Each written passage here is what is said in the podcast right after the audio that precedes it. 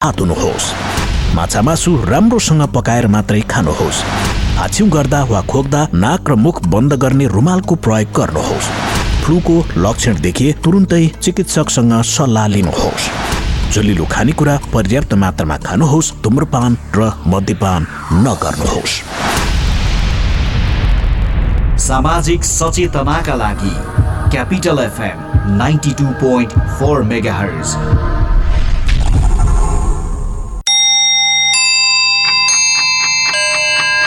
Time check. It's 6 a.m. This time check is brought to you by High Face. Be prepared. Safety first.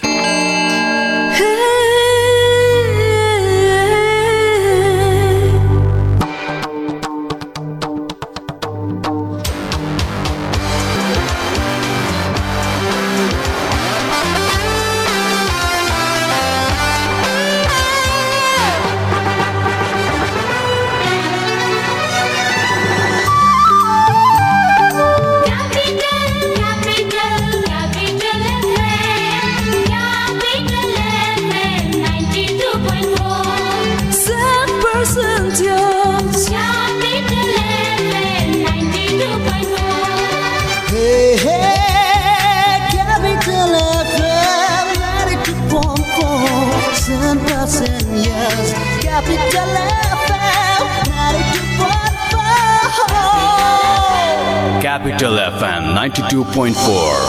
Saint Percentios. Capital समाचार capital समाचार capital समाचार Capital FM 92.4 MHz मा capital समाचार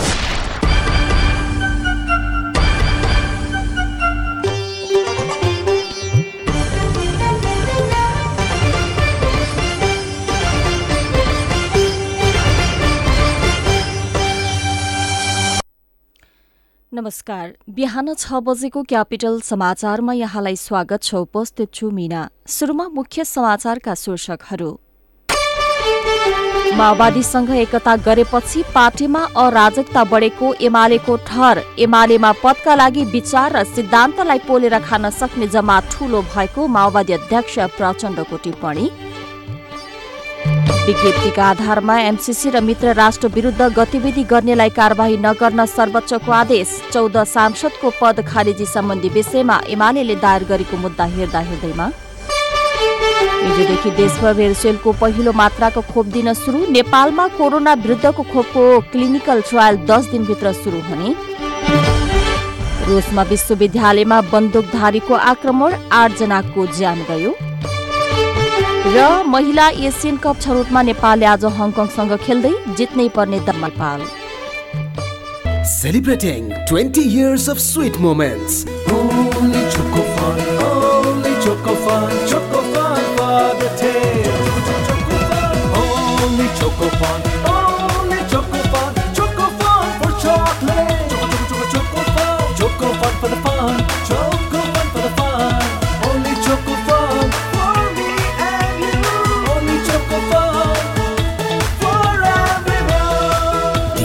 original taste, the original fun, one and only.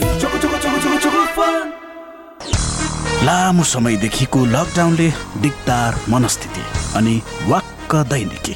उफ कसरी अगाडि बढौँ? त्यसो भए पोखरा घुम्न आउनुहोस्। स्वागत छ हामी पुनः सेवाको पर्खाइमा छौँ। Hotel tulip Pokhara. Dial zero six one four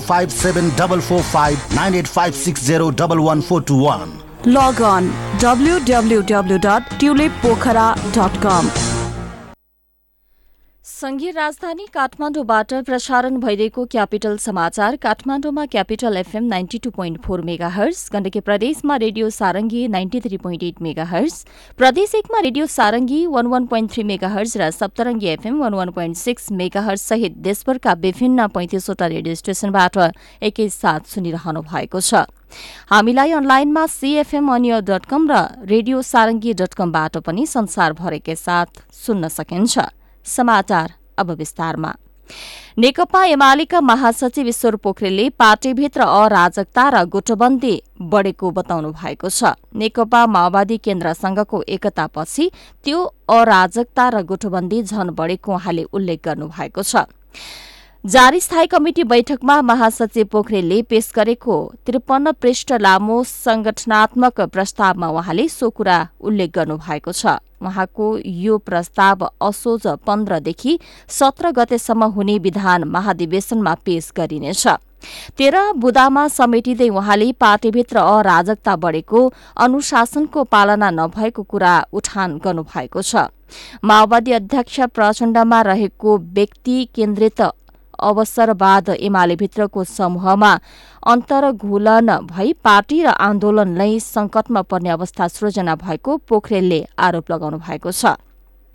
उहाँले माधव नेपाल छोडेर एमालेमै रहेका नेताहरूलाई लक्षित गर्दै अराजकताको अन्त्य नभएको उल्लेख समेत गर्नुभएको छ। महासचिव पोखरेलले पुष पाँच पछि नेकपा एमालेमा युवाहरूको आकर्षण बढ़ेको दावी समेत गर्नुभएको छ।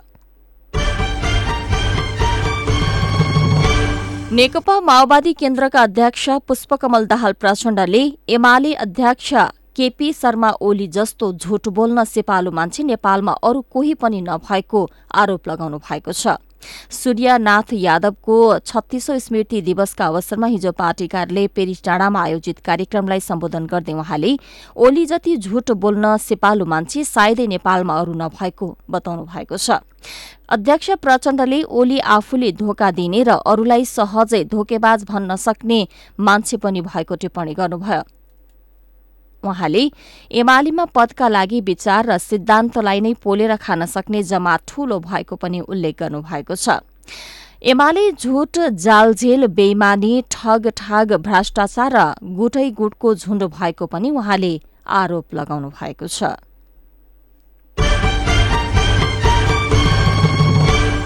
एमालेको नाराबाजीका बीच प्रतिनिधि सभा बैठकले विनियोजन विधेयक बहुमतले पारित गरेको छ। बजेट आश्रित बाँकी दुईवटा विधेयकहरू प्रतिनिधि सभामा पेश भएका छन्। प्रमुख प्रतिपक्षी नेकपा एमालेको नाराबाजीलाई व्यवस्था गर्दै प्रतिनिधि सभाले बजेटको प्रतिस्थापन विधेयकसँग सम्बन्धित विधेयकहरूमाथि छलफल गर्न र पारित गर्न केन्द्रित भएको छ। एमालेको नाराबाजीका बीच अर्थ मन्त्री जनार्दन शर्माले विनियोजन विधेयक पारित गरियोस् भन्ने प्रस्ताव पेश गर्नु भएको थियो जसलाई बहुमतले पारित गरिएको हो। यसै गरी अर्थमन्त्री शर्माले आर्थिक विधेयक दुई हजार अठहत्तर माथि विचार गरियोस् भन्ने प्रस्ताव पनि प्रस्तुत गर्नु भएको छ। प्रतिनिधि सभाले आर्थिक विधेयक दुई हजार अठहत्तर माथि विचार गरियोस् भन्ने प्रस्ताव बहुमतले पारित गर्यो। अब बहत्तर घण्टाभित्र आर्थिक विधेयक दुई हजार अठहत्तर माथि सांसदहरूले संशोधन प्रस्ताव दर्ता गर्न सक्नेछन्। यही असोज सात गते यो विधेयकको दफावार छलफलका लागि सभामुख अग्निप्रसाद सापकोटाले समय तोकेको घोषणा गर्नुभयो। यस्तै हिजो नै प्रतिनिधि सभामा अर्थमन्त्री शर्माले राष्ट्र ऋण उठाउने विधेयक दुई हजार अठहत्तरमाथि विचार गरियोस् भन्ने प्रस्ताव प्रस्तुत गर्नुभएको छ। सो प्रस्ताव पनि बहुमतले स्वीकृत भएको छ। यो विधेयकको सिद्धा सैद्धान्तिक पक्षमाथि छलफल पनि भएको छ। छलफलमा नेपाल मजदूर किसान पार्टीका सांसद प्रेम सुवालले मात्रै भाग लिनु भएको थियो। यससँगै केपी शर्मा ओली नेतृत्वको सरकारले ल्याएको बजेट अध्यादेश निष्क्रिय भएसँगै भदौ एकतीस गतेबाट शुरू भएको बजेट होलिडेको स्थिति अन्त्य भएको छ। भदौ एकतीस गतेदेखि सरकारी कोषबाट खर्च गर्न मिल्ने गरी हिजो प्रतिनिधि सभाबाट विनियोजन विधेयक पारित भएको हो।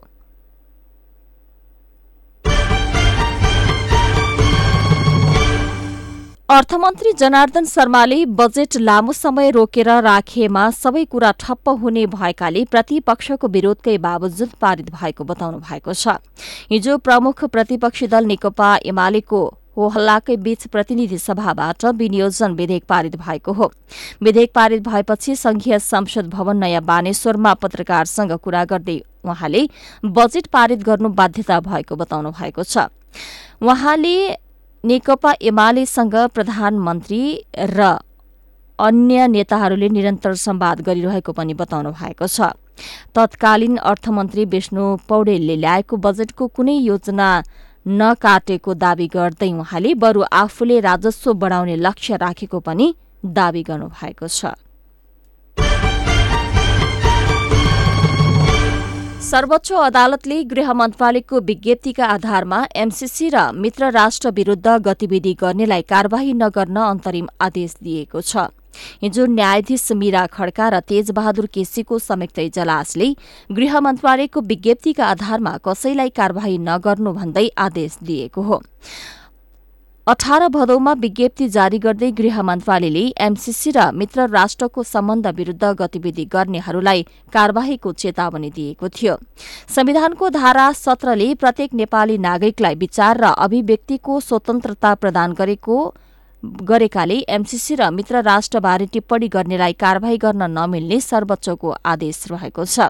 यसैबीच नेकपा एमाले आफूले कार्यवाही गरेका चौध सांसदको पद खारेजी सम्बन्धी विषयमा दायर गरेको मुद्दा हेर्दा हेर्दैमा राखिएको छ। न्यायाधीश दीपक कुमार कार्की र कुमार चुडालको संयुक्त इजलासमा रहेको उक्त मुद्दामा सुनवाई नसकिएपछि हेर्दा हेर्दैमा राखिएको हो। अब यसको सुनवाई आज हुनेछ। आफूले गरेको चौध सांसदको कार्यवाहीलाई मान्यता नदिने सभामुख अग्नि प्रसाद सापकोटाको निर्णय बदर हुनुपर्ने माग राख्दै एमाले अध्यक्ष ओलीले सर्वोच्चमा रेट दायर गर्नुभएको थियो।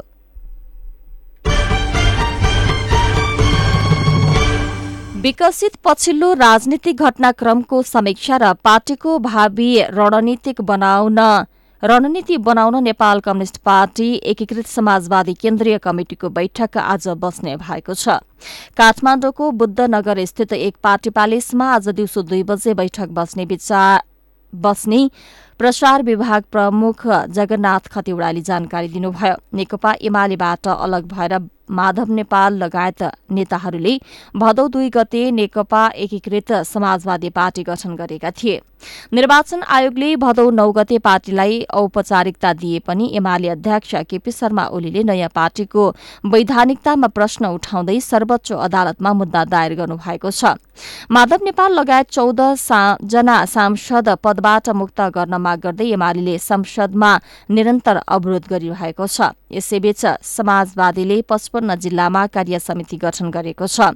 करिब एक महिना अगाडि नेपाल कम्युनिष्ट पार्टी एमालेबाट नेता माधव कुमार नेपालको नेतृत्वमा अलग भएको समूहले स्थापना गरेको उक्त पार्टीले देशभर संगठन विस्तारका लागि भेला बैठक लगायत विभिन्न राजनीतिक कार्यक्रम सञ्चालन गरेको छ।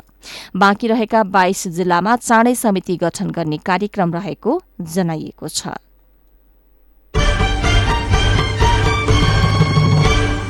संखुवा सभामा भएको सामूहिक हत्या घटनामा पाँच जनाको संलग्नता रहेको पुष्टि भएको छ। हत्यामा संलग्न रहेको आरोपमा प्रहरीले लोकबहादुर कार्कीलाई यस अघि नै पक्राउ गरेको थियो।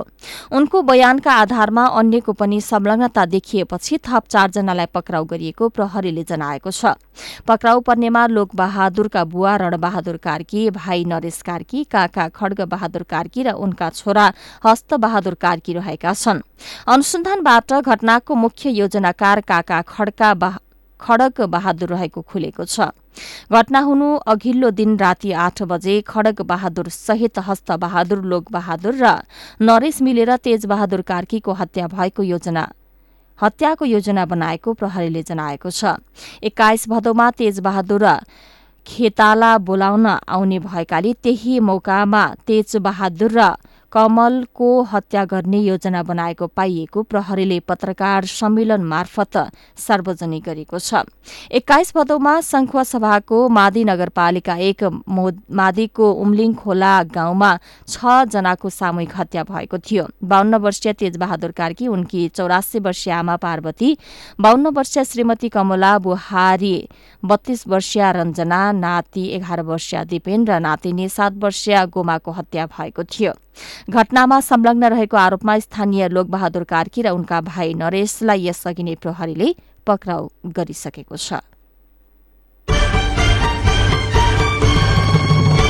स्वास्थ्य तथा जनसंख्या मन्त्रालयले दश हिमाली जिल्लामा अठार वर्ष माथिकालाई हिजोदेखि कोरोना भाइरस विरूद्धको खोप अभियान शुरू गरिएको छ।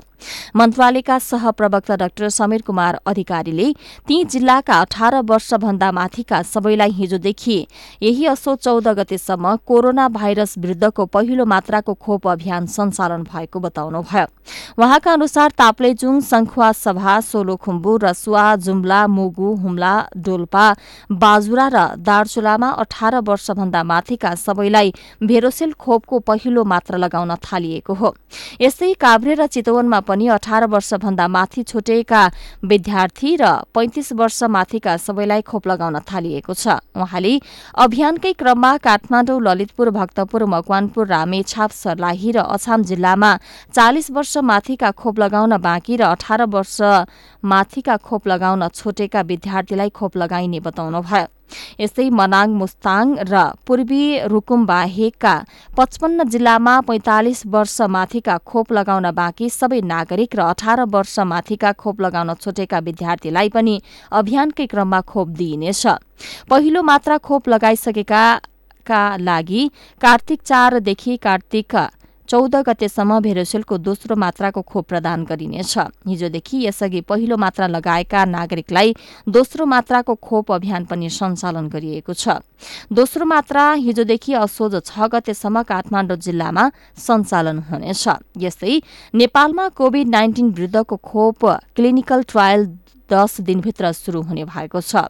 अहिले चीनबाट खोप ल्याउने प्रक्रिया भइरहेको र ट्रायल शुरू गर्न एक हप्तादेखि दस दिन लाग्ने नेपाल स्वास्थ्य अनुसन्धान परिषदका सचिव सदस्य सचिव डाक्टर प्रदीप गेवालीले बताउनु भएको छ। गत भदौ दस गते बसेको मन्त्री परिषद बैठकले नेपालमा हैजा र कोविड नाइन्टिन विरूद्धको खोपको क्लिनिकल ट्रायलका लागि अनुमति दिएको थियो। एमआरएनए खोपको तेस्रो चरणको ट्रायलका लागि चीनको वालभ्याक्स कम्पनीले खोप ल्याउने तयारी गरेको छ। ट्रायलका लागि नेपालको देउराली जनता फार्मास्युटिकल्स कम्पनीले लोकल पार्टनरको रूपमा काम गर्नेछ। ट्रायल सफल भएपछि देउरालीले नेपालमा नै सो खोप उत्पादन गर्ने जनाइएको छ। क्यापिटल समाचारमा भेकेसन ब्रेकको पालो। बास्कोटा ग्रुप प्रस्तुत गर्दछ। नेपालकै पहिलो सर्टिफाइड अर्ग्यानिक चिया। कञ्चनजङ्घाको काखमा उत्पादित शत प्रतिशत शुद्ध र स्वास्थ्यवर्धक केटी ब्रान्डका ग्रिन टी लगायत अन्य चियाहरू। Kanchenjunga tea estate and research सेन्टरद्वारा उत्पादित केटी ब्रान्डका ग्रिन टी लगायत अन्य चियाहरू बजारमा सर्वत्र उपलब्ध छन्। विस्तृत जानकारीका लागि Baskota group Baneshwar Kathmandu. Phone number nine eight six zero three zero nine seven eight nine zero one double four seven nine one double two. Website W W W dot Baskota group dot com. Organic चिया पिउँ स्वस्थ बनाऊ पृष्ठ पुष्ट muscle छ हेर्दै सबै दङ्ग छन्। खाना उसको पोसिलो खान्छ ऊ स्वादिलो। छिटो अनि छरितो झट्ट पकाऊ कप कप खाऊ। गोलमोलको स्वादमा सबै सँगै रमाऊ। फेरि आयो स्वादिलो गोलमोल सुमो तयारी चाउ चाउ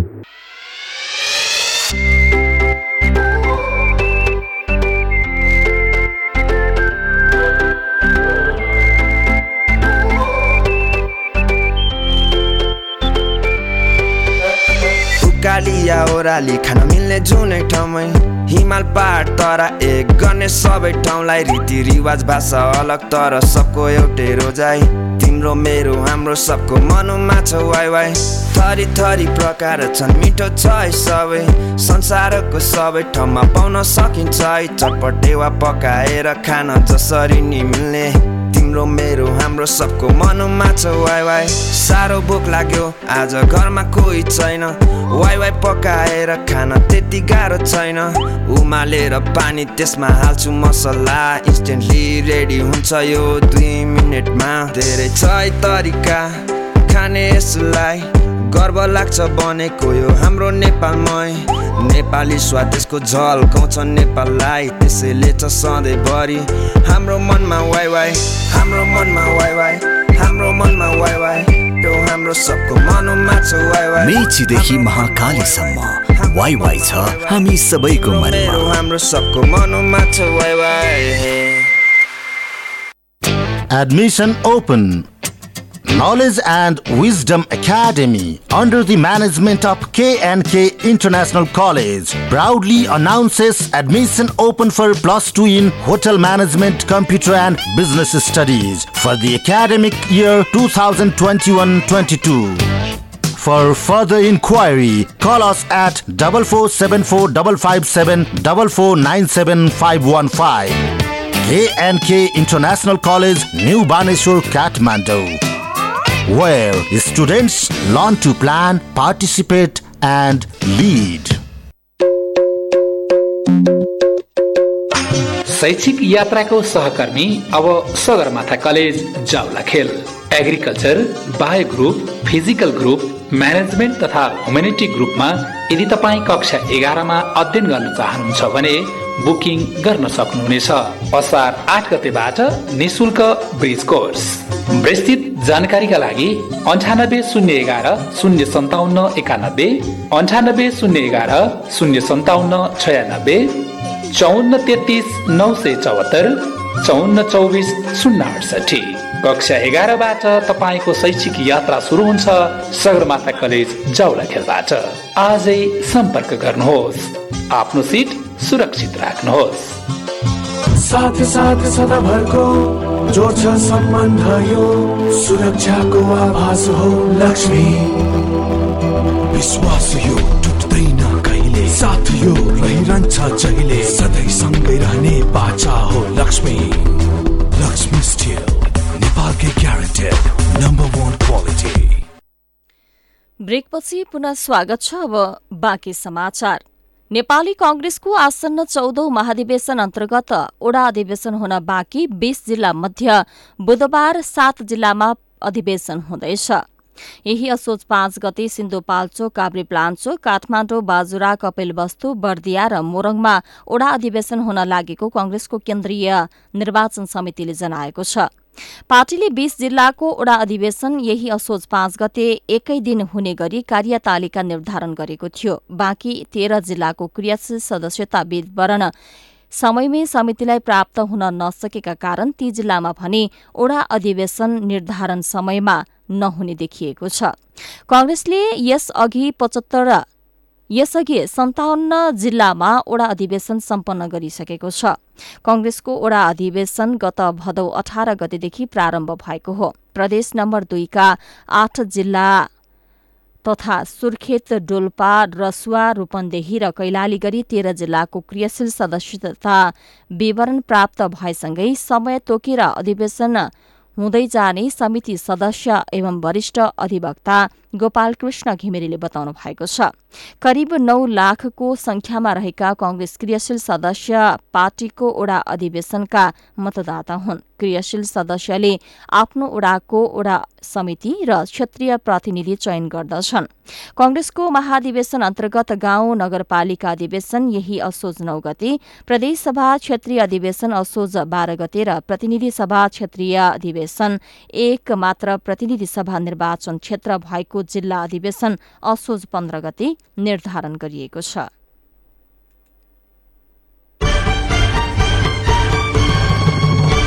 सर्वसाधारणहरूले हिजोदेखि दशैंका लागि नयाँ नोट साट्न थालेका छन्। नेपाल राष्ट्र बैंकले दशैंका लागि हिजोदेखि नयाँ नोट साट्न पाउने व्यवस्था गरेको हो। राष्ट्र बैंकका बैंकबाट इजाजत प्राप्त वाणिज्य बैंकको शाखाबाट नयाँ नोट साट्न सकिने राष्ट्र बैंकका प्रवक्ता देव कुमार ढकालले बताउनुभयो। सर्वसाधारणले पाँच दस बीस पचास र सय रूपियाँका दरका नयाँ नोट साट्न पाउने प्रवक्ता ढकालले बताउनुभयो। प्रति व्यक्ति अठार हजार पाँच सयका दरले नोट वितरण गरिने उहाँले बताउनु भएको छ। राष्ट्र बैंकले हरेक वर्ष दशैंमा नयाँ नोट वितरण गर्दै आए पनि कोरोना महामारीका कारण गत वर्ष भने वितरण गरेको थिएन। यसअघि केन्द्रीय बैंकले घट स्थापना पछि मात्र नयाँ नोट उपलब्ध गराउने व्यवस्था गरेको थियो। कोरोना महामारीका बीच भीड़भाड़ नहोस् भन्ने उद्देश्यले सबै वित्तीय संस्था मार्फत नयाँ नोट उपलब्ध गराउन थालेको राष्ट्र बैंकले जनाएको छ। नेपालीहरूको महान चाड दशैं तिहार तथा छठ पर्वलाई लक्षित गरेर महानगरीय ट्राफिक प्रहरी महाशाखाले ट्राफिक व्यवस्थापन विशेष सुरक्षा योजना सार्वजनिक गरेको छ। ट्राफिक प्रहरीको अधिकतम परिचालन प्रभावकारिता व्यवस्थापन शीघ्र र सहज सेवा पहुँचको व्यवस्था मिलाएर चाडपर्वलाई सुरक्षित मर्यादित र व्यवस्थित बनाउने उद्देश्यका साथ महाशाखाले चाडपर्व विशेष सुरक्षा योजना लागू गरेको जनाएको छ। महाशाखाका प्रमुख प्रहरी वरिष्ठ उपरीक्षक जनक भट्टराईले बस पार्क टिकट काउन्टर अन्य भीड़भाड़ हुने स्थल तथा यात्राको क्रममा कोरोना संक्रमण नियन्त्रणका लागि अप्नाउनुपर्ने स्वास्थ्य मापदण्डको पालना भए नभएको चेक जाँच एवं अनुगमन गर्ने पूर्ण पालना गराउन लगाउने र चेतना समेत जगाउने बताउनु भएको छ।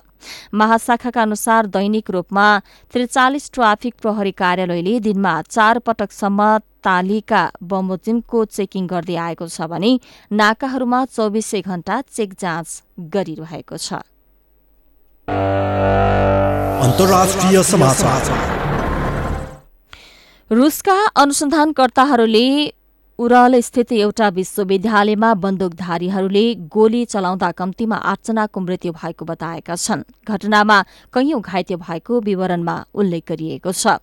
कतिपय शिक्षक र विद्यार्थीले विश्वविद्यालय भवनभित्र लुकेर ज्यान जोगाएका थिए भने केहीले झ्यालभाटबाट हाम फालेको देखिएको थियो। रुसी प्रहरीले अनु बन्दुकधारीलाई पक्राउ गरेको जनाएको छ। कतिपय विवरणमा आक्रमणकारीले सामाजिक सञ्जालमा आफूले एक्लै हमला गरेको र आफ्नो कुनै राजनीतिक वा धार्मिक उद्देश्य नरहेको धारणा राखेका छन्। यो घटना राजधानी मस्कोबाट झण्डै तेह्र सय किलोमिटर पूर्वमा रहेको पर्म स्टेट विश्वविद्यालयमा भएको हो। बिहानको समयमा क्याम्पसमा प्रवेश गरेर हमलाकारीले आक्रमण गरेका थिए। खेल समाचार। र एएफसी महिला एसियन कप दुई हजार बाइस छनौटको दोस्रो खेलमा नेपालले आज हङकङ विरूद्ध प्रतिस्पर्धा गर्दैछ।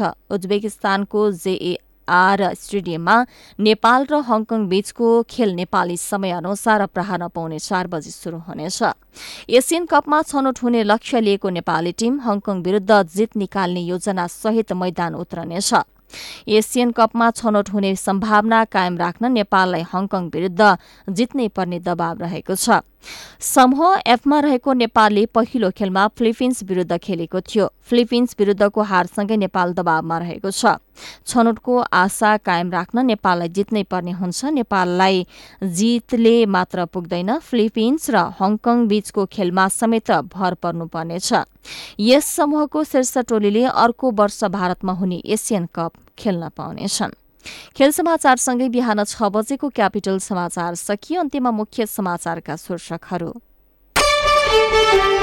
माओवादीसँग एकता गरेपछि पार्टीमा अराजकता बढेको एमालेको ठहर। एमालेमा पदका लागि विचार र सिद्धान्तलाई पोलेर खान सक्ने जमा ठूलो भएको माओवादी अध्यक्ष प्रचण्डको टिप्पणी। विज्ञप्तिका आधारमा एमसीसी र मित्र राष्ट्र विरूद्ध गतिविधि गर्नेलाई कार्यवाही नगर्न सर्वोच्चको आदेश। चौध सांसदको पद खारेजी सम्बन्धी विषयमा एमाले दायर गरेको मुद्दा हेर्दा हेर्दैमा। हिजोदेखि देशभर भेरुसेलको पहिलो मात्राको खोप दिन सुरु। नेपालमा कोरोना विरुद्धको खोपको क्लिनिकल ट्रायल दस दिनभित्र सुरु हुने। रुसमा विश्वविद्यालयमा बन्दुकधारीको आक्रमण आठजनाको मृत्यु कैयौं घाइते। र महिला एसियन कप छनौटमा नेपालले आज हङकङसँग खेल्दै नेपाल जित्नै पर्ने दबावमा। बिहान छ बजेको क्यापिटल समाचार सकियो। हामी नौ बजे अर्को समाचारका साथ उपस्थित हुनेछौँ। अहिलेलाई मिना बिदा हुन्छु। नमस्कार।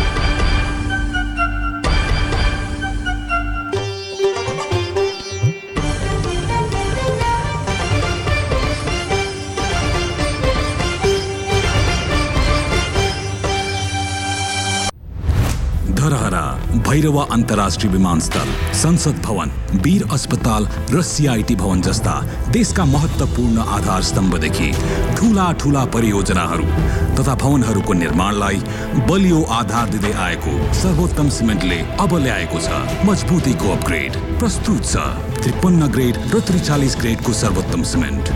अपग्रेडेड स्ट्रेन्थका साथ जसले हुन्छ निर्माण अझ धेरै बलियो। तपाईँहरूलाई एउटा कुरा भन्छु ल। आग लागि हुन नि। तिन चिजको जरुरत हुन्छ। पहिलो हिट यानि कि तापक्रम।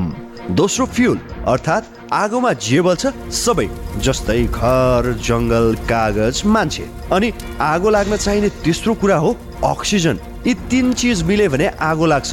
र विज्ञहरू भन्छन् यी तिन चिज हिट फ्युल र अक्सिजन मध्ये कुनै एक कुरालाई छुट्याउन सकियो भने आगो लाग्दैन। अब यो छुट्याउने कसरी? यसको उपाय छ नेपालको पहिलो फायर स्कुल अनि private multi dimensional training centre Himalayan institute of fire and emergency services प्रालीसँग जहाँ आगलागी नियन्त्रण विपद व्यवस्थापन जोखिम न्यूनीकरणका साथै सुरक्षित रहने तरिका अनि राहत र उद्धार कार्य सम्बन्धी अन्तर्राष्ट्रिय स्तरका तालिमहरू राष्ट्रिय र अन्तर्राष्ट्रिय प्रशिक्षकहरूबाट दिइन्छ। त्यसैले आगलागीको जोखिमबाट बचौँ र अरूलाई पनि बचाउँ। थप जानकारीका लागि Himalayan institute of fire and emergency services private limited Vegas housing Vegas city Balkumari Lalitpur. Phone number शून्य एक पाँच दुई शून्य शून्य सात सात दुई पाँच दुई शून्य शून्य सात सात दुई। HIFES be prepared safety first तिस वर्ष चाहिँ तपाईँलाई एकदम नर्मल हुन्छ। अब केही पनि हुँदैन। अब तिस वर्ष चाहिँ त कति बाँच्ने अब साठी कटिसकेको मान्छे भनेर भन्नु। रोगीलाई निरोगी बनाउँदै खुसी बाँड्दैछ वैदिक आयुर्वेद सेवा प्रणाली मेरो नाम सुलोचना विष्ट हो। समस्या भनेको चाहिँ मेरो घुँडा एकदम दुख्ने। सोला हान्ने क्या घुँडामा चस्चसी सोला हानेर यसरी खुम्च्याउन नहुने भर्याङ चढ्न पनि गाह्रो हुने। अनि हस्पिटल गएको डक्टरले के अरे अपरेसन गर्नुपर्छ भन्नुभयो। अब अपरेसनै गर्दाखेरि चाहिँ अब तिस वर्षसम्म चाहिँ तपाईँलाई केही पनि हुँदैन भनेर भन्नुभयो डक्टरले। सबैको सब सक्सेसै हुन्छ भन्ने पनि छैन। अनि बरु एकपटक चाहिँ यता आयुर्वेदिकको खान्छु भनेर अनि यता आएको। मलाई आज अहिले एक्काइस दिन भयो। एक्काइस दिनमा मलाई धेरै सजिलो भइरहेछ क्या अहिले अलिकति जिउ पनि अलिकति फुर्की जस्तो भइरहेछ। वैदिक आयुर्वेद सेवा प्रणाली ट्याङ्ला चौक कृतिपुर काठमाडौँ अन्ठानब्बे पाँच बाह्र चालिस नौ सय चौतिस। Of management announces globally Rick professional qualification degree ACCA, Association of Chartered Certified Accountants, and CIMA, Chartered Institute of Management Accountants. Hurry up, grab the best courses to explore the professional life with global recognition. For further details, please contact us at Sri College of Management, Alok Nagar Gate, opposite to Shantinagar Gate. Phone number 014106939 980 985 Admission open. Knowledge and Wisdom Academy, under the management of K&K International College, proudly announces admission open for plus 2 in Hotel Management, Computer and Business Studies for the academic year 2021-22. For further inquiry, call us at 4474 557 4497 515. International College, New Baneshwar, Kathmandu where students learn to plan, participate, and lead. गजलुले आँखै छोप्ने के राम्री मेरी माया नमस्कार म सुरेश कुमार। बैसले चटक्कै तपाईँले capital FM ninety two point four mega हज ट्युन गरिरहनु होला। तिमी मेरो आँखाको नानी थियो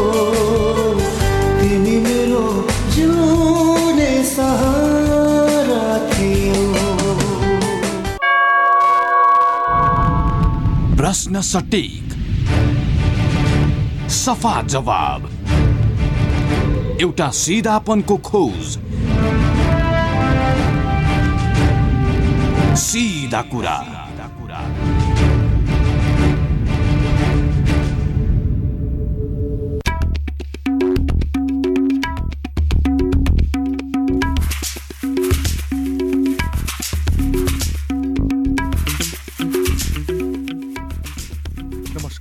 सिधा कुरामा स्वागत छ म हिमविक्रम केसी क्यापिटल एफएमको दैनिक प्रस्तुति। सिधा कुरामा हामी समसामयिक राजनैतिक विषयमा कुराकानी प्रस्तुत गर्ने गर्छौँ। कार्यक्रममा सिधा प्रश्न गर्छौँ हामी त्यसको सिधा उत्तर खोज्छौँ। तत्कालीन प्रधानमन्त्री केपी शर्मा ओलीको बहिर्गमनपछि देशमा कङ्ग्रेस नेतृत्वको नयाँ सरकार बनेको छ। नयाँ सरकार गठन भएको लामो समय बितिसक्दा समेत मन्त्री परिषदले पूर्णता पाउन सकेको छैन।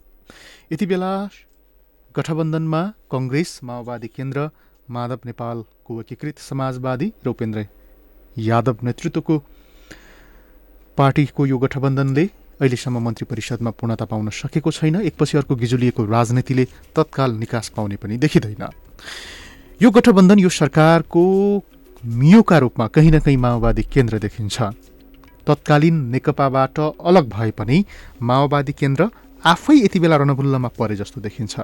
घरिघरि माओवादी केन्द्रका अध्यक्ष पुष्पकमल दाहाल प्रचण्ड पार्टी विघटनै गर्नुपर्ने हो कि भन्नेसम्मको चेतावनी पनि दिनुहुन्छ। माओवादी आन्दोलनबाट नेतृत्व किन यति धेरै निराश बनेको होला? वर्तमान अहिलेको परिस्थिति राजनीतिक परिस्थिति र माओवादीको आगामी राजनीतिक कार्यदिशा के कस्तो होला? यिनै सन्दर्भमा आज हामी कुराकानी गर्नेछौँ। कार्यक्रममा अतिथिका रूपमा हुनुहुन्छ हामीसँग माओवादीका एकजना युवा नेता सांसद अमनलाल मोदी। मोदीजी कार्यक्रममा तपाईँलाई स्वागत छ। हजुर नमस्ते नमस्ते। मैले अलिकति पृष्ठभूमिमा पनि भने यो यो अलिकति कम सुनियो तपाईँको एफएमको यो हामीलाई सुनिराख्नु भएको छ अहिले? अहिले ठिक छ? कम सुनिरहेको छ कानमा। ए अहिले अहिले ठिक छ। अहिले ठिक छ है। जस्तो मैले पृष्ठभूमिमा पनि अलिकति केही कुराहरू भने जस्तो यो माओवादी आन्दोलनबाट होइन यो नेतृत्व पछिल्लो समय प्रचण्डको यो अभिव्यक्तिको सन्दर्भमा मैले कुराकानी गरेको थिएँ। यो माओवादी पार्टीलाई अलिकति विघटन गरिदिन पर्छ कि हामी पनि अलिकति बिग्रियौँ कि अब हामी बन्दैनौँ कि भन्ने सन्दर्भको त्यो अभिव्यक्ति माओवादीको नेतृत्वबाट आउने गर्छ। अब यो नेतृत्वमा यो किसिमको निराशा कसरी पैदा भयो? अमनलाल मोदीजी आज यही विषयबाट कार्यक्रमको सुरुवात गरौँ। खासमा कुरा के हो भने हाम्रो पार्टी श्रद्धेय अध्यक्ष कमरेड प्रचण्ड चाहिँ वास्तवमा एउटा ठुलो क्रान्ति ठुलो उद्देश्यको साथमा यो देशमा एउटा परिवर्तनको एजेन्डा सहितको चाहिँ एउटा क्रान्ति को नेतृत्व गर्नुभएको पार्टीको नेता हो। होइन कमान्डर हो अनि सँगसँगै तपाईँलाई जुन तरिकाले एउटा चाहिँ युद्ध जुन तरिकाले चाहिँ देशमा चाहिँ जनयुद्ध भयो कि वास्तवमा एउटा परिवर्तनको एजेन्डा बोक्ने पार्टी जनता परिवर्तन अहिलेसम्म जुन तरिकाले उपलब्धि भए त्यो उपलब्धिहरूलाई राम्रो तरिकाले जनताले या बुझाउन सकेन हामीले या जनताले बुझ्न सकेन या कार्यकर्ता या नेता साथीले जनतामा पनि बुझाउन सक्नु भएन। र अहिलेको त्यो संसदीय प्रणाली जस्तो जुन तरिकाले चाहिँ हिँडिराखेको छ समाज चुनावदेखि चुनावसम्म चाहिँ बुझिराखेको छ। हजुर। र मान्छेहरू प्रत्येक मान्छेहरू आकाङ्क्षी हरेक कुराको पद प्रतिष्ठा यो भौतिक समाज जो छ अहिलेको भौतिक परिवेश त्यो भौतिक परिवेशमा पनि जो माओवादीहरू एउटा चाहिँ छुट्टै एक किसिमको चाहिँ राजनीति स्थापित गर्न चाहन्थे त्यो भौतिक परिवेशले पनि काङ्ग्रेस एमाले जस्तै नै परिस्थिति बन्यो हामीमा त्यस्तो ट्रेनहरू आए। हाम्रो पार्टी माओवादीका साथीहरू पनि या माओवादीका नेतादेखि जनतासम्म माओवादीका चाहिँ कार्यकर्तादेखि नेतासम्म जो किसिमको ट्रेन आयो त्यसको चाहिँ एक किसिमको चाहिँ त्यो होइन। तर हामी नयाँ तरिकाको एउटा चाहिँ माओवादी हौँ स्पाटिलो माओवादी हौँ। हामी एउटा अर्कै समाज बनाउन खोज्दैछौँ। यही समाजमा रणभुल्लमा बस्नु हुँदैन भन्ने किसिमको जो हामीलाई एउटा एक किसिमको प्रशिक्षित एक किसिमको सोच दृष्टिकोण साथमा यहाँसम्म परिवर्तन गर्यो। त्यो अलिकति हामी पनि यो समाजमा काहीँ न काहीँ किसिमको चाहिँ एउटा ल्याप्सिस हुन्छ नि। विचलित भयो। काहीँ त्यहाँ चाहिँ अलिकति हामी पनि घुलमिल हुँदाखेरि हाम्रा आनी बानी अँ, हरू अलिकति चाहिँ सेम काङ्ग्रेस एमाले जस्तो भइसकेपछि अनि यो कुराको चाहिँ अभिव्यक्ति हाम्रो सबै अध्यक्ष होइन हामी रूपान्तरण हौ। समाजमा क्रान्ति चाहिन्छ समाजमा परिवर्तन चाहिन्छ। हाम्रो यात्रा समाजवाद हो। यसरी नै होइन भन्ने किसिमको खासमा चाहिँ। जस्तो यो तत्कालीन नेकपाबाट अलिकति अलग भइसकेपछि अब राष्ट्रिय राजनीतिमा माओवादीको भूमिका भनौँ अथवा स्थान कहाँ हो भन्ने सन्दर्भमा कसरी हेर्नु भएको छ? माओवादी आज राष्ट्रिय राजनीतिमा कहाँ छ? माओवादी राष्ट्रिय राजनीतिमा पहिलो भूमिकामै छ। तपाईँ यो कुरा चाहिँ फेरि ख्याल गर्नु होला मुख्य कुरा चाहिँ कहिलेकाहीँ पार्टी सानो हुन्छ ठुलो हुन्छ। त्यस कुराले त्यति अर्थ पनि राख्दैनन् कहिलेकाहीँ किनभने मान्छे जीवन हो। मान्छे सधैँ चाहिँ रहिरहने होइन यो पृथ्वीमा। एक दिन त जानै पर्छ तसर्थ पार्टी कहिलेकाहीँ सानो ठुलो भइरहेको छ तर मूल कुरा के हो? भने जीवनका चाहिँ कहिलेकाहीँ मान्छेको मृत्युको ओज हुन्छ नि जस्तो महाकवि लक्ष्मी प्रसाद देवकोटा बन्नुभयो कार्ल मार्क्स जन्मिनु बित्नुभयो जन्मिएर पनि लेनिन जन्मिनुभयो बित्नुभयो त्यसपछि चाहिँ माओ जन्मिदो नेपालमा अरू थुप्रै थुप्रै मान्छेहरू पनि ऐतिहासिक मान्छेहरू पनि जन्मिदो मृत्यु तर मूल कुरा के हो भने कृति र विचार छोडे कि छोडेन। त्यो कृति चाहिँ अमरत्व प्रता प्राप्त गरे। कि गरेन त्यसो त अहिलेको व्यवस्था अहिलेको परिवर्तन अहिलेको चाहिँ राज्य व्यवस्था जुन तरिकाले हिँडिरहेको छ त्यो कुरा त माओवादी बाहेक कसले गरेको छ? माओवादीको एजेन्डा बाहेक कसले गरेको छ? त्यसो त माओवादीको विचार आजसम्म जो स्थापित छ त माओवादीको विचारले नै आज देश चलिरहेको कारणले माओवादी त मूल स्ट्रिममै छ। त्यस कुरामा त दुई मुटै छैन। कुरा के भने यत्रो परिवर्तनको एजेन्डा यत्रो परिवर्तनको रूपमा चाहिँ माओवादी गर्दा गर्दा पनि जनतालाई राम्रो तरिकाले बुझाउन या बुझ्न सकाएन यो कुरा चाहिँ एकदम गम्भीर छलफलको विषय छ। जस्तो यो एजेन्डाको हिसाबले चाहिँ देश माओवादीको एजेन्डामा चल्ने तर साङ्गठनिक हिसाबले एकपछि अर्को कमजोर हुँदै जाने यो परिस्थिति कसरी निर्माण भएको छ? होइन कमजोरी त कसरी भन्ने? निरन्तर पार्टी छ ठुलो पार्टी छ होइन? पहिलो पार्टीबाट सेकेन्ड भयो ल थर्ड भयो। अहिलेसम्म त आफ्नो संरचनाहरू छँदैछ अलिकति चाहिँ यो समाज चाहिँ बुर्जुवा समाज छ लोभी पापीको समाज। राम सामन्तवादहरू ढले पनि अहिले पनि तपाईँलाई पुँजीवाद दलाल पुँजीपतिहरूको चाहिँ हातमा सत्ता जस्तै छ। तपाईँलाई अघि अस्ति हाम्रो सदय अध्यक्ष प्रचण्डले एउटा चाहिँ गम्भीर प्रश्न गर्नुभयो कि एउटा चाहिँ चुनावको मोडल अहिले हेर्दाखेरि निर्वाचन प्रणाली हेर्दाखेरि तपाईँलाई चाहिँ करोडौँ करोडको खर्च गर्नुपर्ने स्थिति हो। हामी जो सरवारा वर्ग जो समाजमा एउटा चाहिँ सामान्य मान्छेहरू पोलिटिक्समा आएर एउटा नयाँ तरिकाले क्रान्ति नयाँ तरिकाले स्थापित र नयाँ तरिकाले चाहिँ समाज निर्माण गर्ने भने त्यस्तो परिस्थितिमा त माओवादीहरू कहाँ सक्छ नि? माओवादी त आफै खाना लाउन समाज परिवर्तन गर्नको निम्ति जीवनभर बलिदान गर्ने मान्छेहरू उसँग पैसा पनि थिएन केही स्थिति पनि छैन होइन? त्यस्तो स्थितिमा जो पुँजीवादी पार्टीहरू नेपाली काङ्ग्रेस एमाले जस्तो पार्टीसँग प्रतिस्पर्धा गर्दाखेरि चाहिँ अनि यसो हेर्दा जनता हुँदा हुँदा पनि चुनावको बेलामा चाहिँ एक किसिमको चाहिँ भुलभुलैया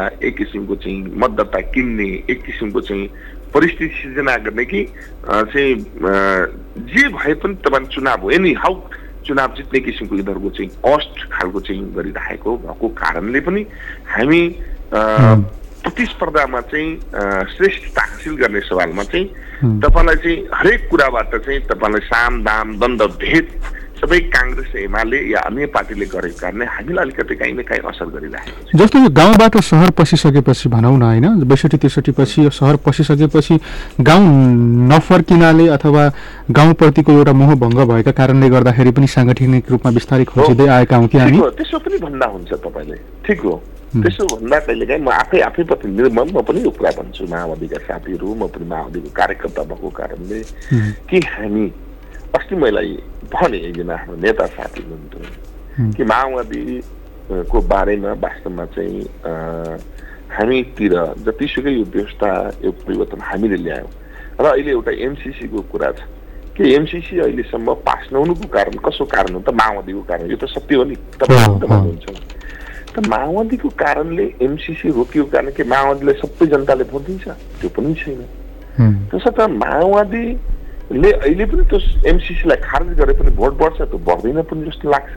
किनभने यसको सार तत्व के भने हिजो हामी जो जनयुद्धमा जो हामी हिजो परिवर्तनको कुराहरू जो हामी हिजो सँगै लडेका साथीहरू एउटा स्थितिसम्म यहाँसम्म पुर्याउने क्रममा सीमित मान्छे अवसर पायौँ। सीमित मान्छे म मात्रै सांसद होइन। ती सांसद जो क्रान्तिमा लागेका साथीहरू जो उद्देश्यको साथमा लागेका मान्छे हामी थियौँ ती उद्देश्यहरू पुरा गर्नको निम्ति तिन ठाउँबाट हुन्छ। या त सडक हुन्छ या त सदन हुन्छ या त सरकार हुन्छ। हामी तिनै ठाउँमा एउटा न एउटा कुनै किसिमको चुक्यौँ। किनभने हिजोसम्म नेतृत्व गर्दाखेरि जो मानिनु अमनलाल मोदी पनि नेतृत्व समाजमा त गर्यो। या नेताहरूले गर्नुभयो या के हिजो हामी हाम्रो स्थिति कस्तो थियो? हाम्रो स्थिति हेर्दाखेरि समाजका चाहिँ वर्गीय रूपमा चाहिँ मजदुर किसान उत्पीडित जातिहरू उत्पीडित वर्गहरू हामीलाई देखेर नेता मान्थ्यो हामीलाई भोट दिन्थ्यो तर हामी जो सरकारमा गयौँ हाम्रा रहन सहन उठ बस देखेपछि जनताले देखे ओहो हेर हेर यिनीहरूको गाला कत्रो लागेको चिल्लो भयो यी सबै प्रश्न यावत प्रश्नहरू। हिजो चाहिँ खाना लाउन नपाएका आज चाहिँ घर छन् महल ठरिएका छन् कारमा हिँडेका छन् यी त हामीलाई चाहे एमसिसीको विरोध गरे पनि जेसुकै गरे पनि राष्ट्रियताको कुरा जतिसुकै माओवादी ठुलो कुरा गर्छ किनभने हिजो त युद्ध एउटा कुराले गरेका थियो नि हिजोको उत्पीडित जातिहरू उत्पीडित वर्गहरू उत्पीडित मजदुरहरू उत्पीडित किसानहरूको जो पक्षमा कुराहरू गर्थे काहीँ न काहीँ हामी चुक्यौँ कि त्यस्तो विचार नै हो मूल कुरा हामी परिवर्तन गऱ्यौँ मात्रै तपाईँलाई चाहिँ जनता सङ्गठित हुने जनता एक किसिमले भावना जाग्ने भन्ने किसिमको कुराहरू गर्छन् तर बिस्तारै जस्तो राष्ट्रिय राजनीतिमा पनि माओवादी साङ्गठनिक सुधार भन्दा पनि अलिकति माओवादीको नेतृत्व चाहिँ अलिकति गठबन्धनमै बढी केन्द्रित रहने भनेपछि यो अङ्कगणितमै बढी केन्द्रित रहने गठबन्धन सङ्गठन बनाउने भन्दा पनि माओवादी नेतृत्वले गठबन्धन बनाउनेतर्फ प्राथमिकता राख्दाखेरि पनि यो माओवादी पार्टी बिस्तारै यो ओह्रालो लाग्ने यात्रा सुरु भएको हो कि? आफ्नो शक्ति हाम्रा अध्यक्ष प्रचण्डले पनि भन्नुभयो अध्यक्ष कमरेडले चाहिँ अब हामी आफ्नो शक्तिमा विश्वास गर काम गरौँ। हामीलाई जहाँ जहाँ जे जे कुरा भए पनि चाहिँ अब सङ्गठनलाई मजबुत बनाएर जसको एजेन्डा जसको विचार उसैको नेतृत्व स्थापित गर्नुपर्छ। अहिलेको पछिल्लो चरणमा हेर्नुहोस् त संसद दुई दुई पटक तपाईँलाई विगत भए अहिले अर्काको चाहिँ सरकार बन्नु पूर्णता पाएको छ भने तपाईँलाई अघि पनि भन्नुभयो होइन? दुई दुई महिना भइसक्यो। यस्ता विषयवस्तुहरू पनि सोच दृष्टिकोण पनि लिडरसिपमा हुन्छ। त्यो लिडरसिप भनेको माओवादी बाहेक कसैको कल्पना पनि होइन। अब यसो भन्दा कोही मान्छेले गाली पनि दिनु होला एफएममा चाहिँ यस्तो भन्नुहुन्छ भने त सत्य कुरा के नै जसको विचार उसैको नेतृत्व हुनुपर्छ। त्यो विचार र नेतृत्व भनेको साधारण कुरा होइन ठुलो एउटा आन्दोलन त्याग बलिदानबाट सिर्जित कुरा हो। त्यसर्थ मैले अलिकति अघि एउटा कुरा भन्दै थिएँ तपाईँलाई चाहिँ त्यसर्थ माओवादी बारेमा त्यसर्थ जनताहरूले जुन तरिकाले चाहिँ एउटा चाहिँ अपेक्षा राखेको थियो त्यो हामीबाट देखेन जस्तो लाग्छ। त्यही एमाले काङ्ग्रेस बरु माओवादी यत्रो देखे बरु एमाले काङ्ग्रेसले भोट खान लाउनु त चुनावमा चाहिँ कमसे कम दिन्छ भन्ने किसिमको सोच हुन्छ त्यसो हामीले गर्नुपर्थ्यो के भने समाजको क्रान्ति एउटा चाहिँ हामीले अघि पनि भने सामन्तवाद ढालेको नै। अहिले पनि तपाईँलाई चाहिँ दलाल पुँजीपतिहरूको हातमा छ। अहिले पनि चाहिँ तपाईँलाई सामन्तवादहरूको नाइके भने पनि त्यसको चाहिँ अस्तित्व तपाईँलाई चाहिँ कुनै न कुनै रूपमा चाहिँ अहिले पनि छ समाजमा चाहिँ मुठीभरको शासकहरू जस्तै छ।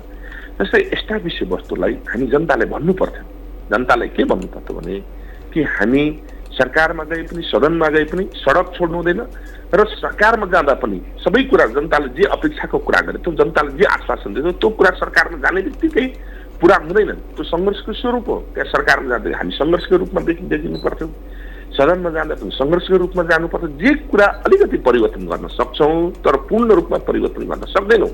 सरकार पनि यही व्यवस्थामा यही तरिकालाई ऐन कानुन तरिकाले हो भने हामी खालि मोटरसाइकल ए के अरे गाडी मोटरसाइकलबाट कार चढ्ने भयो गाडी चढ्ने भयो झन्डा हलाउने भयो त्यसो यसले तात्विक फरक नराख्ला। अलिकति मात्रै परिवर्तन हुन्छ। त्यसो हामी सङ्घर्षकै रूपमा जान्छौँ सरकारमा भनेर र सदनमा पनि सङ्घर्षकै रूपमा हुन्छ र सडक तिनटै ठाउँ गरेको जनता पनि ए हाम्रै लागि पनि गरिरहेछ भन्ने किसिमको पर्थ्यो त्यो हामी काहीँ न काहीँ चुक्यौँ। हामी सरकारमा जाने बित्तिकै सङ्घर्षहरू छोड्यौँ। सरकारमा जाने बित्तिकै तपाईँलाई चाहिँ जनताले के सोच्यो भने सबै कुरा त सरकार भनिसकेपछि त पुरा गरिदिइहाल्छ। भन्दा त्यो सरकारबाट अपेक्षा राख्न सकेनन्। त्यसैले यस्ता विषयवस्तुहरूलाई अब के गर्न सकिन्छ भने जनताले एकपल्ट कि हामी फेरि पनि रिभाइभ हुनलाई हुनलाई अहिलेको परिस्थिति सिर्जना हुनलाई तपाईँलाई अघि एउटा प्रश्न गर्नु गठबन्धन त्यसो त अहिलेको चुन- निर्वाचन प्रणालीमा तपाईँलाई कसैले बहुमत ल्याउला जस्तो देखिँदैन।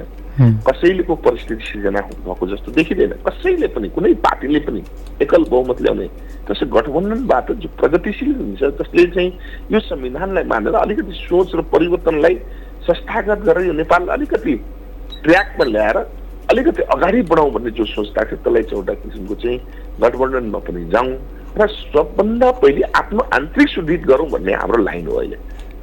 जस्तो अमनजी एउटा विषय जस्तो तपाईँलाई हामीले कुनै समय एउटा कान्छो सांसदको रूपमा संसद छिर्ने एउटा कान्छो सांसदका रूपमा हामी तपाईँलाई चिन्थ्यौँ होइन अब तपाईँको पहिलो पटक तपाईँ संसद छिर्दाखेरिको तपाईँको प्रस्तुति तपाईँले राख्ने अभिव्यक्ति तपाईँको सक्रियताको चौतर्फी रूपमा तारिफ हुने गर्थ्यो होइन। पछिल्लो समय संसदमा अलिकति समसामयिक विषयमा बोल्ने सन्दर्भमा रहोस् अथवा आफ्नो प्रतिक्रिया उपस्थिति देखाउने सन्दर्भ रहोस् अथवा अलिकति प्रभाव देखाउने सन्दर्भमा अलिकति अलि साइलेन्ट बसे जस्तो अलि निष्क्रिय बसे जस्तो देखिन्छ। यो खास यो किन भइरहेको छ? यो अलिकति आज सेयर गरिदिनुहोस् न। म आफै आफै समीक्षा गरिरहेको छु। दुई तिनवटा कुरा भयो। तपाईँलाई एकदम सारा कुरा जतिखेर हामी माओवादी हामी सत्तरी सालमा चाहिँ तपाईँलाई सांसद भएर आयो संविधान सभा सदस्य आयो। संविधान सभामा सबै सांसदहरूको आफ्नो आफ्नो बोल्ने अधिकार हुन्थ्यो है। तपाईँ नियमको कुरा हो। त्यहाँ बोल्ने कुरा हुन्थ्यो बोल्न पाउँथ्यो त्यहाँ दल हुइप लाग्दैन थियो।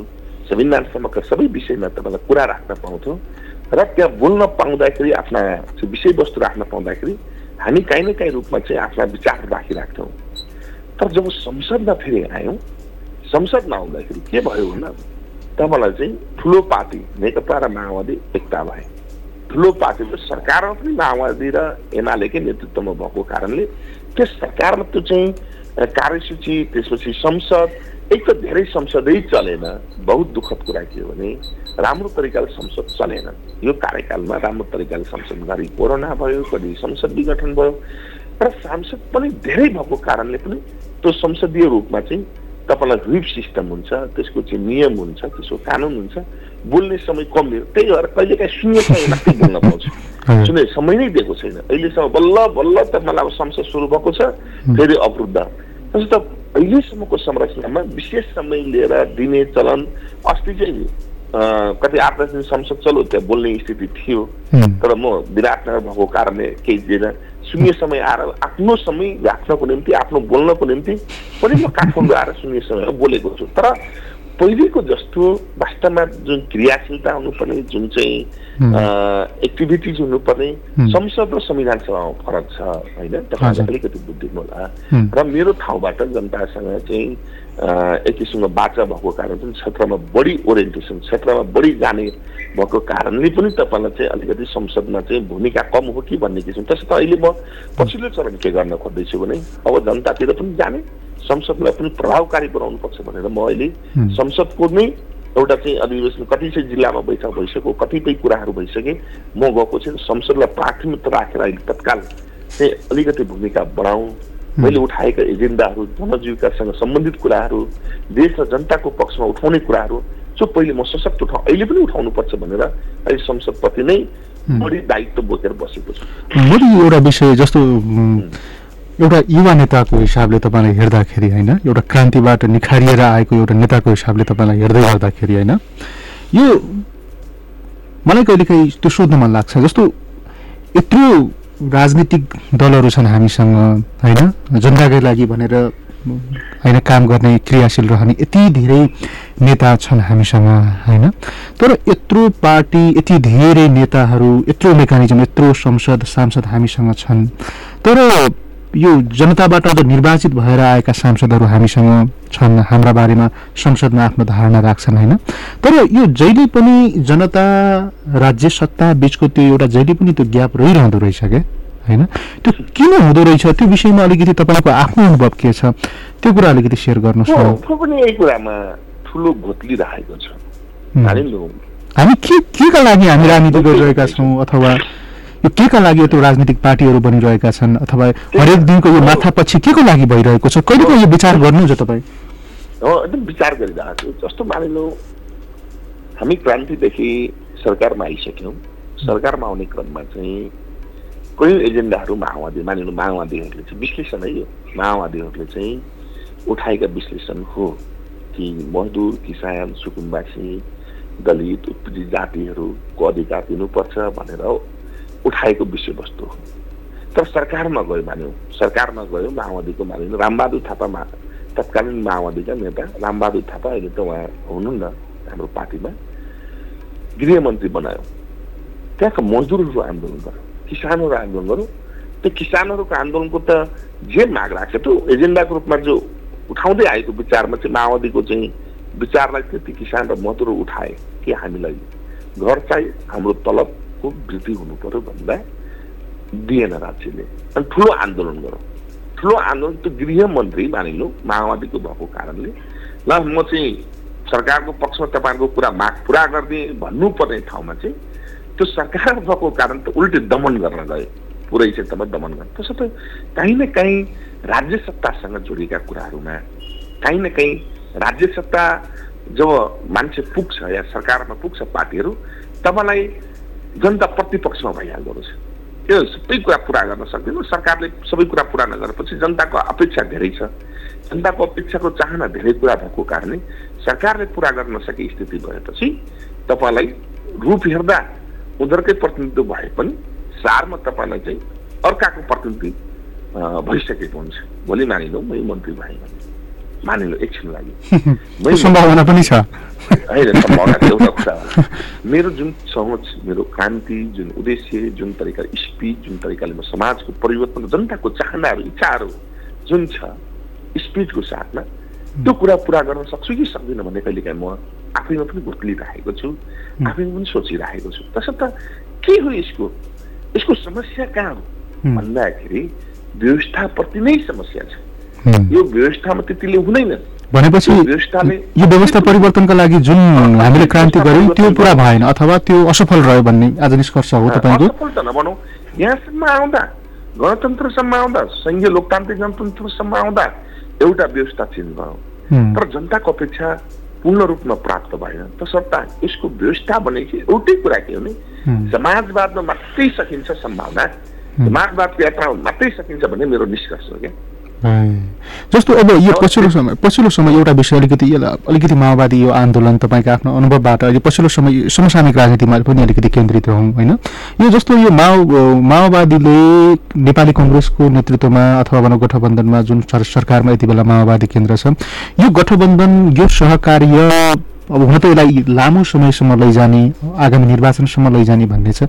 के यो गठबन्धन प्राकृतिक छ? कङ्ग्रेससँग के त्यो चुनावसँग सम्म यो सहकार्य रहन्छ? अथवा त्योभन्दा अगाडि बढ्छ? तपाईँले त्यो लाग्छ? कसरी भन्न सक्छु विश्लेषण कुरा म यो कुरा त अब पार्टीका नेताहरू सधैँ म त कहाँ कार्यकर्ता यत्रो विश्लेषण किन अनुभूति यो यो गठबन्धन तपाईँलाई प्राकृतिक लाग्छ या अप्राकृतिक लाग्छ? यो विषयमा मात्र म अलिकति तपाईँको राय बुझ्न खोजेको। यस्तो कुरा हो। अप्राकृतिक सम्बन्ध भएको भए त गठबन्धन नै बस्दैन हजुर। प्राकृतिक सम्बन्ध भयो त गठबन्धन भयो। प्राकृतिक सम्बन्ध थियो र भयो। एउटै कुरा के प्राकृतिक गठबन्धन हो कि होइन भने जो तपाईँको जो प्रश्न छ एउटै शब्द हो। अरूको कुरा विचार आदर्श मूल्य मान्यताले त धेरै तालमेल मिल्दैन। बुझ्नु होइन? तर किन प्राकृतिक किन भयो भने जतिखेर संसद दुई पटक हत्या भयो दुई पटक विघटन भयो जनताको संस्था जब विघटन भइसकेपछि नेपाली काङ्ग्रेसको तत्कालीन अहिलेको प्रधानमन्त्री सभापति चाहिँ त उहाँलाई त्यति मोह थिएन। होइन? संसद विघटन भए पनि ठिकै छ। यहाँ त्यहाँ किसिमको अभिव्यक्तिहरू नै सुनिराखेका हुन्थ्यो त्यसलाई बचाउनुपर्छ। सर्वोच्च संस्था हो। जनताको प्रतिनिधि हो देशमा ठुलो रगत या ठुलो त्याग तपस्या बलिदानबाट बनेको सृजितको संविधानलाई। कसैले पनि हत्या गर्न पाइनन् भन्दा माओवादीको नेतृत्वमा या माओवादी पार्टी तत्कालीन नेकपाका चाहिँ माधव नेपाल हाम्रो पार्टीको अध्यक्ष प्रचण्ड लगायत एउटा चाहिँ सशक्त आन्दोलन गरेको कारणले यो एजेन्डा स्थापित गर्नुपर्छ भन्दाखेरि अनि यो एजेन्डा संविधान रक्षा गर्नको निम्ति संसद विघटनको विरुद्धमा तसर्थ यो दुईटा तिनवटा एजेन्डामा चाहिँ संविधान रक्षा गर्नको निम्ति पनि। र संसद विघटन मृत्यु जो सय त्यसको बचाउनको निम्ति पनि यो गठबन्धन भएको हो। त्यसर्थ प्राकृतिक न्यायिक नै थियो त्यतिखेर अहिलेसम्म छ। त्यो जस्तो हामी कार्यक्रमको अन्त्य अन्त्यतिर पनि छौँ होइन? जस्तो अब यो नेकपाबाट अलिकति यो तत्कालीन नेकपाबाट दुईवटा पार्टी अलग भइसकेपछि होइन? एमाले फुटिसकेको अवस्थामा माओवादी पुरानो एउटा साङ्गठनिक अवस्थामा आएको अवस्थामा यहाँबाट पनि धेरै नेता कार्यकर्ताले माओवादी छोडेको अवस्था छ होइन? कार्यक्रमको अन्त्यतिर छौँ जस्तो माओवादीको अबको राजनीतिक अथवा साङ्गठनिक अथवा यसको राजनीतिक भविष्य तपाईँ कस्तो देख्नुहुन्छ? अमनजी यो विषयमा अलिकति मैले अहिले जनतामा गइरहेको छ सबै जनताहरूमा फर्किएको रहेछ। माओवादी अब्बी भनौँ न। जनता जनताहरू उभार हो बल्ल फर्क्यो तिनीहरू। बल्ल फर्किरहेको छ गाउँ गाउँ टोल टोलमा। अहिले तपाईँहरू सबैको चाहिँ सामाजिक सञ्जाल या कतै हेर्नुहोस्। जनता तिमीहरू कहाँ थियो? अहिलेसम्म के गर्दै थियो? बल्ल जनतामा आयो भनेर जनताहरूले प्रश्न गरिराखेको किन आशाले नै प्रश्न गर्छ मान्छेलाई? होइन आशाले नै गाली दिन्छ। हुँ। त्यसको माओवादीको उभार छ। एमाले एमालेमा के छ भन्दा एमालेमा चाहिँ जुनसम्म संसद विघटन जुन संसदलाई विघटन गर्यो त्यो चाहिँ भोट कसरी माग्ने त्यो त इतिहासमा कसरी माग्छ उहाँहरू नै जानु होइन त्यसमध्येमा एमालेकै साथीहरू घनश्याम भूषाल हाम्रो चाहिँ डाक्टर भीम रावल मान्य भीम रावल र योगेश भट्टराई। गोकर्ण विष्ट कसरी भाषण गर्नुहुन्थ्यो हँ? यो व्यवस्थाप्रति यो। संसद विघटनप्रति। आज त्यही प्रति उहाँहरू फर्किनुभयो। कसरी जनतासँग भोट माग्थ्यो एक दुईवटा क्लिप देखाए पनि हाम्रो चाहिँ तत्कालीन प्रधानमन्त्री तथा अ, नेकपा एमालेको अध्यक्षको चाहिँ क्लिप देखाए पनि हुँ। उहाँले यसरी बोल्नुभयो भोट कसरी माग्नु थाहा छैन। नेपाली काङ्ग्रेस जति जिजे भने सामन्तहरू अर्थात् दलाल पुँजीपतिको नेतृत्व गरेर समाजले उहाँले कति रुचाउँछ त्यसको कुराहरू छन् सीमित वर्गहरू छन्। हुँ, त्यसो त मूल कुरा चाहिँ जनताको पतन माओवादी नै हो। माओवादी भएको कारणले जनताहरूले खोजिरहेको छ। तर माओवादीका पार्टीका नेतादेखि लिएर जनतासँग रूपान्तरण चाहिँ हुनुपर्छ भन्ने किसिमको चाहिँ जनताको अपेक्षा छ। यदि जनताले अपेक्षा अनुसार माओवादीका नेतादेखि कार्यकर्ता रूपान्तरण भयो भने जसको विचार उसको नेतृत्व हुन्छ माओवादीको भविष्य राम्रै छ म देखिरहेको छु। अहिलेसम्म माओवादी पार्टीको भविष्य राम्रो छ। माओवादी पार्टीको भविष्य कमसेकम यो देशमा चाहिँ अहिले पनि पन्ध्र बिस वर्षको आवश्यकता हो।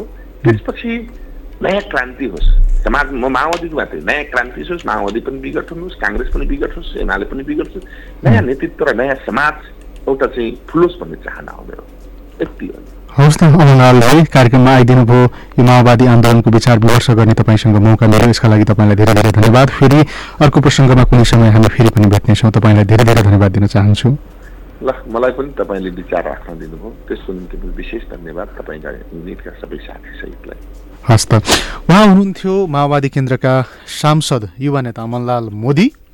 उहाँसँग हामीले माओवादी आन्दोलन माओवादी आन्दोलनमा देखिएका समस्या भोलिको माओवादी आन्दोलन कसरी अगाडि बढ्छ माओवादी केन्द्र कसरी अगाडि बढ्छ समसामयिक राजनीतिका विभिन्न आयाममा केन्द्रित रहेर कुराकानी गऱ्यौँ भोलि फेरि फरक प्रसङ्ग र फरक अतिथिका साथ कार्यक्रममा उपस्थित हुनेछौँ। त्यतिन्जेलसम्मका लागि आजको यो प्रस्तुतिबाट म हिम विक्रम बिदा हुन्छु।